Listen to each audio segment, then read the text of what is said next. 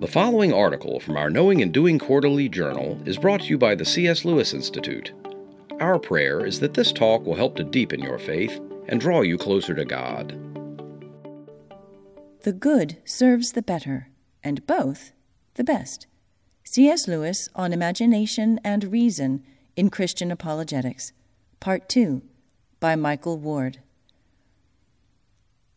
As reason casts about, looking for things that are not only meaningful but identifiably true, it inevitably finds a great many stories presented for its consideration, some of which are much more true than others, and very few that are completely untrue. This point was important to Lewis because, as a boy, he had been told by his schoolmasters that Christianity was 100% correct, and every other religion including the pagan myths of ancient Greece and Rome, was 100% wrong. He found that this statement, rather than bolstering the Christian claim, undermined it, and he abandoned his childhood faith, quote, largely under the influence of classical education. Having discovered through personal experience that the first thing necessary for Christian faith is an appreciation of Christianity's meaningfulness and not not immediately, not primarily in the order of explanation, its truth, Lewis was untroubled by the similarities between, for instance, the pagan Jupiter and the Hebrew Yahweh. The similarities, he thought, ought to be there. It would be a problem if they were absent. And so he takes pleasure in pointing out, in miracles, that, quote, God is supposed to have a son, just as if God were a mythological deity like Jupiter. The resemblance needs to be present, given that God works through human myths as well as through his own true myth, the historical story of Jesus Christ. Since God is the Father of lights, even the flickering lights of paganism could be attributed ultimately to him. Christians should feel no obligation to quench the smoldering wick burning in pagan myths. Quite the reverse. They should do whatever they could to fan it into flame. Lewis, with Edmund Spenser, one of his greatest poetic heroes, believed that, quote, divine wisdom spoke not only on the Mount of Olives, but also on Parnassus. Of course, the Parnassian wisdom was not as complete as that offered in Christ it was not sufficient or salvific, but it should be admired and respected as far as it went. By acknowledging the wisdom of Parnassus, Lewis was following the example of St. Paul.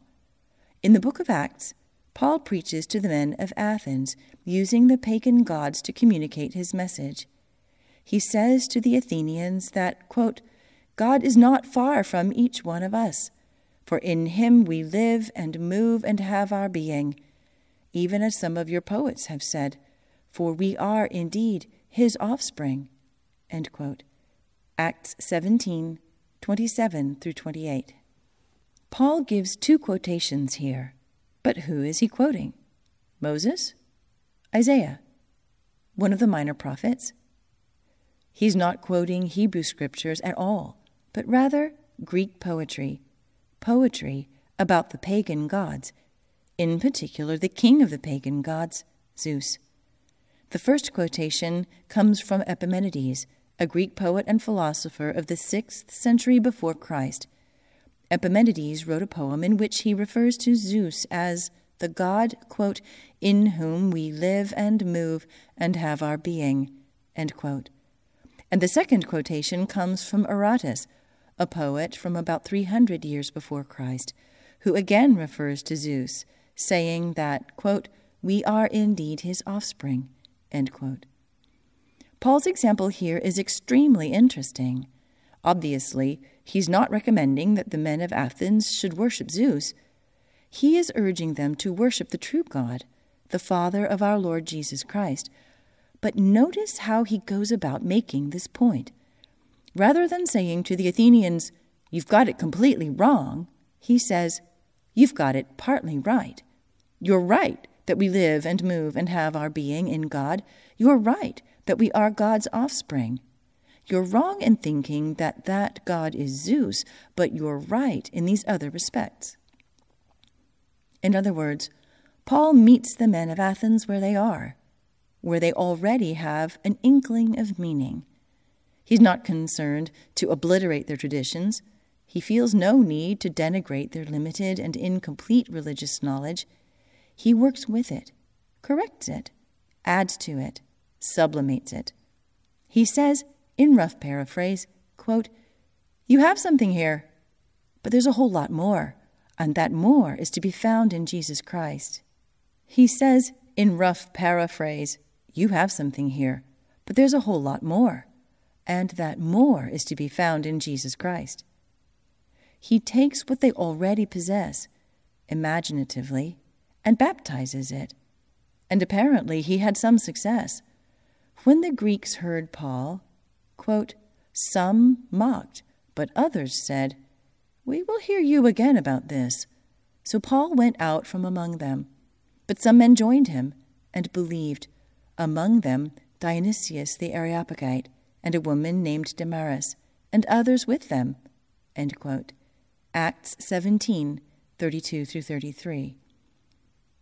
As an apologetic strategy, it only makes sense to meet people where they are. Where else indeed can they be met? Before people know the God and Father of the Lord Jesus Christ, they are not in a state of complete innocence or ignorance about the divine nature. Everyone, after a certain age, has thoughts and beliefs about what is of ultimate value in the universe, i.e., what is divine. Those thoughts need to be recognized and responded to. Sometimes the response will consist in contradiction, but more often than not, there will be something that can be responded to positively and that can be coaxed into fuller life and brighter light. This is why Lewis can say, quote, The only possible basis for Christian apologetics is a proper respect for paganism.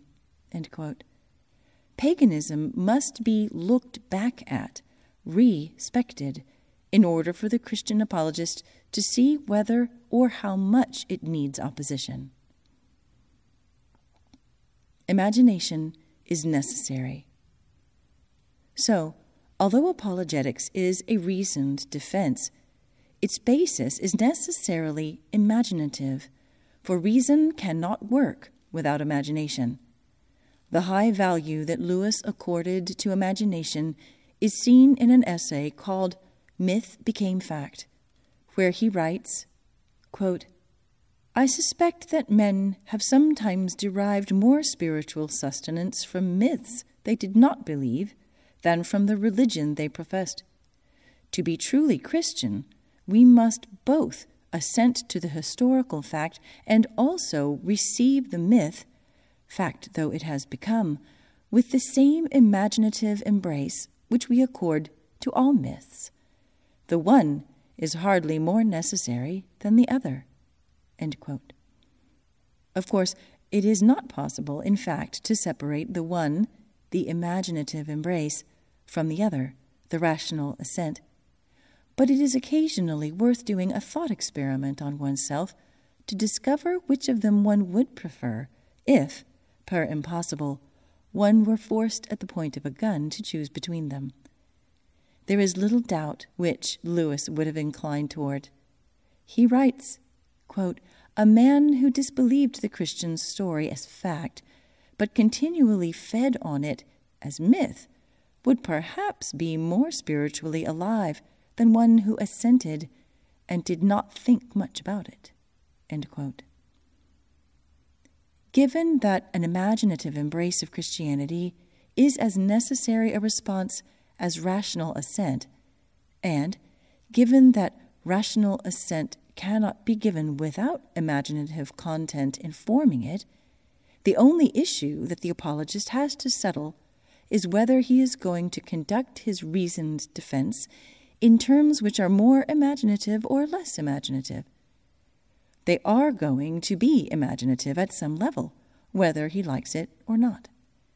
The question to be answered is to what extent will they approximate the lived language of the Christ story? And to what extent will they render that language in more abstract categories? Abstract categories have the value of clarity, but in other respects are less desirable, Lewis thinks. The less imaginative the terms in which an apologist couches his argument, the less they can actually communicate the thing under discussion. In a brilliant, though sadly incomplete article entitled The Language of Religion, Lewis homed in on this problem. Quote, Apologetics is controversy. You cannot conduct a controversy in those poetical expressions which alone convey the concrete. You must use terms as definable and univocal as possible, and these are always abstract. And this means that the thing we are really talking about can never appear in the discussion at all. We have to try to prove that God is in circumstances where we are denied every means of conveying who God is.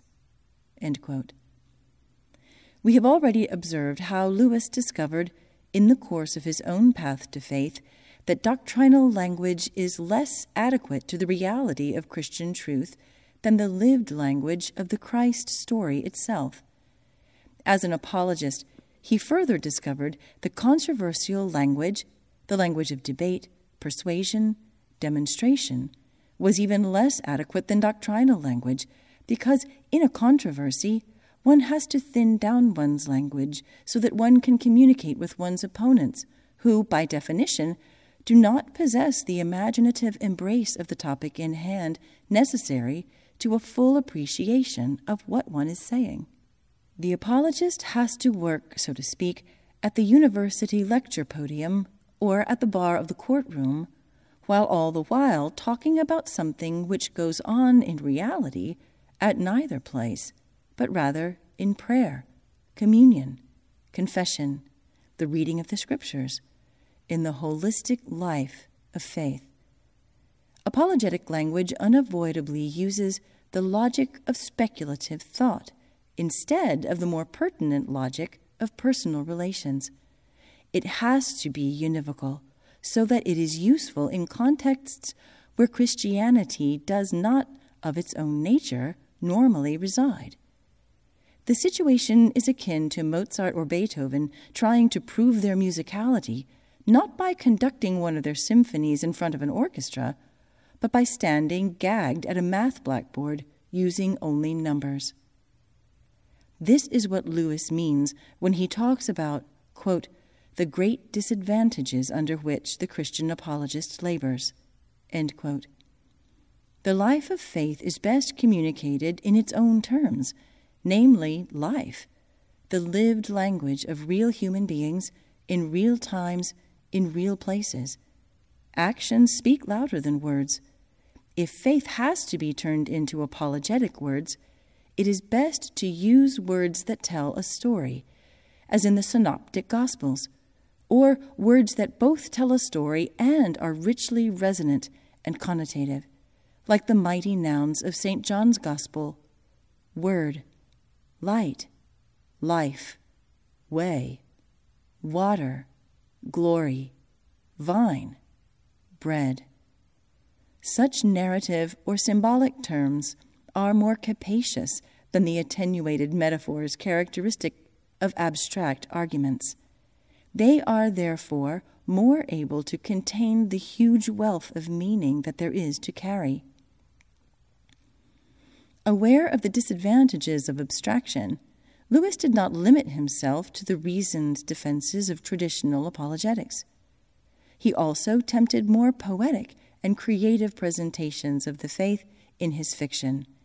His most notable attempt was, of course, the Seven Chronicles of Narnia, and these stories have achieved more, perhaps, than any of his writings by way of communicating the heart of his faith. Rowan Williams has said of the Narnia septet that, quote, more theological students ought to read it for a sense of what classical Orthodox theology feels like from the inside, a unique achievement at that level. Chad Walsh, the author of the first study of C.S. Lewis, Apostle to the Skeptics, is of the opinion that, quote, in these books, where his imagination has full scope, Lewis presents the Christian faith in a more eloquent and probing way than ever his more straightforward books of apologetics could. But this present essay is about apologetics in the sense of reasoned defense, where language cannot be as rich and redolent, and therefore true to life, as in a fairy tale. In nonfiction apologetics, language has to be univocal, or at any rate, as univocal as possible. Lewis did not think it was possible to be utterly univocal, even in his reasoned defenses, for he believed that all language, except for the most basic and elementary, was metaphorical, and even the highly desiccated metaphors are not verbal algebra. So he makes a virtue of necessity, and, if one compares his mere Christianity against other broad introductory apologetics works, such as John Stott's Basic Christianity, N.T. Wright's Simply Christian, or Timothy Keller's The Reason for God, one notices how much Lewis's book stands out for the wealth of imagery it employs. He constantly resorts to analogy, simile, and metaphor in a way and to an extent which none of these three successor books does. His flotilla metaphor has always struck me as especially helpful. Likewise, the image of the statues in the sculptor's shop. Other images, such as the White Smiles toothpaste that remains unused by, quote, a healthy young Negro, unquote, are now well past their use by date. The famous poached egg simile is also perhaps too colorful for its own good. But Lewis's working principle is sound, whatever the particular faults one may identify in his practice. Apologetic language benefits from being vivid, sensory, and chosen with poetic and not just abstractly rational intent. Lewis aims then to lead his readers along the road he himself trod. Apprehension of meaningfulness was, as we have seen, the first step in his conversion, and so it became, in due course, the customary first step in his apologetic method. If one looks at the rhetorical strategies informing Lewis's apologetics, one almost always finds that he begins in the very first paragraph by immersing the reader in a meaningful situation, whether it be quarreling, as in mere Christianity, despairing, as in the problem of pain, or doubting, as in miracles. When in the four loves he introduces the first of the loves, Storge, he aims first of all to establish the meaning of the word. The image we must start with is that of a mother nursing a baby, a bitch or a cat with a basket full of puppies or kittens, all in a squeaking, nuzzling heap together purrings, lickings, baby talk, milk, warmth, the smell of young life. The method is poetic rather than polemic. There is no question at the outset of whether these various images or situations are good or bad, true or false, beautiful or ugly. They just are. Rational judgments about their value can wait. We know that they mean something, and they resonate with our experience or our observations of the world. Having thus engaged our imaginations, Lewis then proceeds to his next step. But as he proceeds, he does not leave imagination behind and exit into some purely rational realm. His strategy is imaginative all the way along. It has to be, given his understanding of how reason works.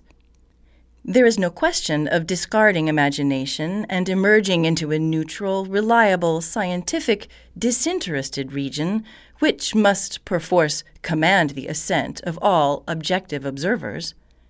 Lewis is not willing to reduce himself or his readers to mere thinkers in a sort of ultra Cartesian move which plagues so many inferior apologetics and so many earnest undergraduate late night discussions. It is no good arguing for God or Christ or for the atonement, or even for truth, until the apologist has shown, at least at some basic level, that these terms have real meaning. Otherwise, they will just be counters in an intellectual game, leaving most readers cold. Likewise, apologetic arguments for the authority of the Church, or the Bible, or experience, or reason itself must all be imaginatively realized before they can begin to make traction on the reader's reason, let alone on the reader's will. Before we act or think, we understand meaning, in Lewis's view, and so the provision of meaningful images becomes the hallmark of his apologetic method. But although Lewis accords imagination a high place, it is not the only or the highest place.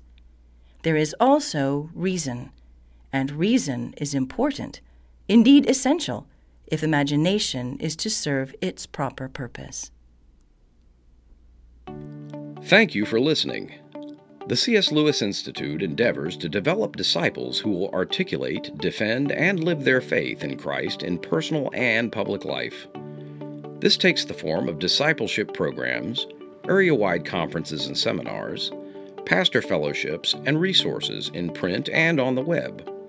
For more information about the C.S. Lewis Institute, or to support this ministry, please visit our website at www.cslewisinstitute.org.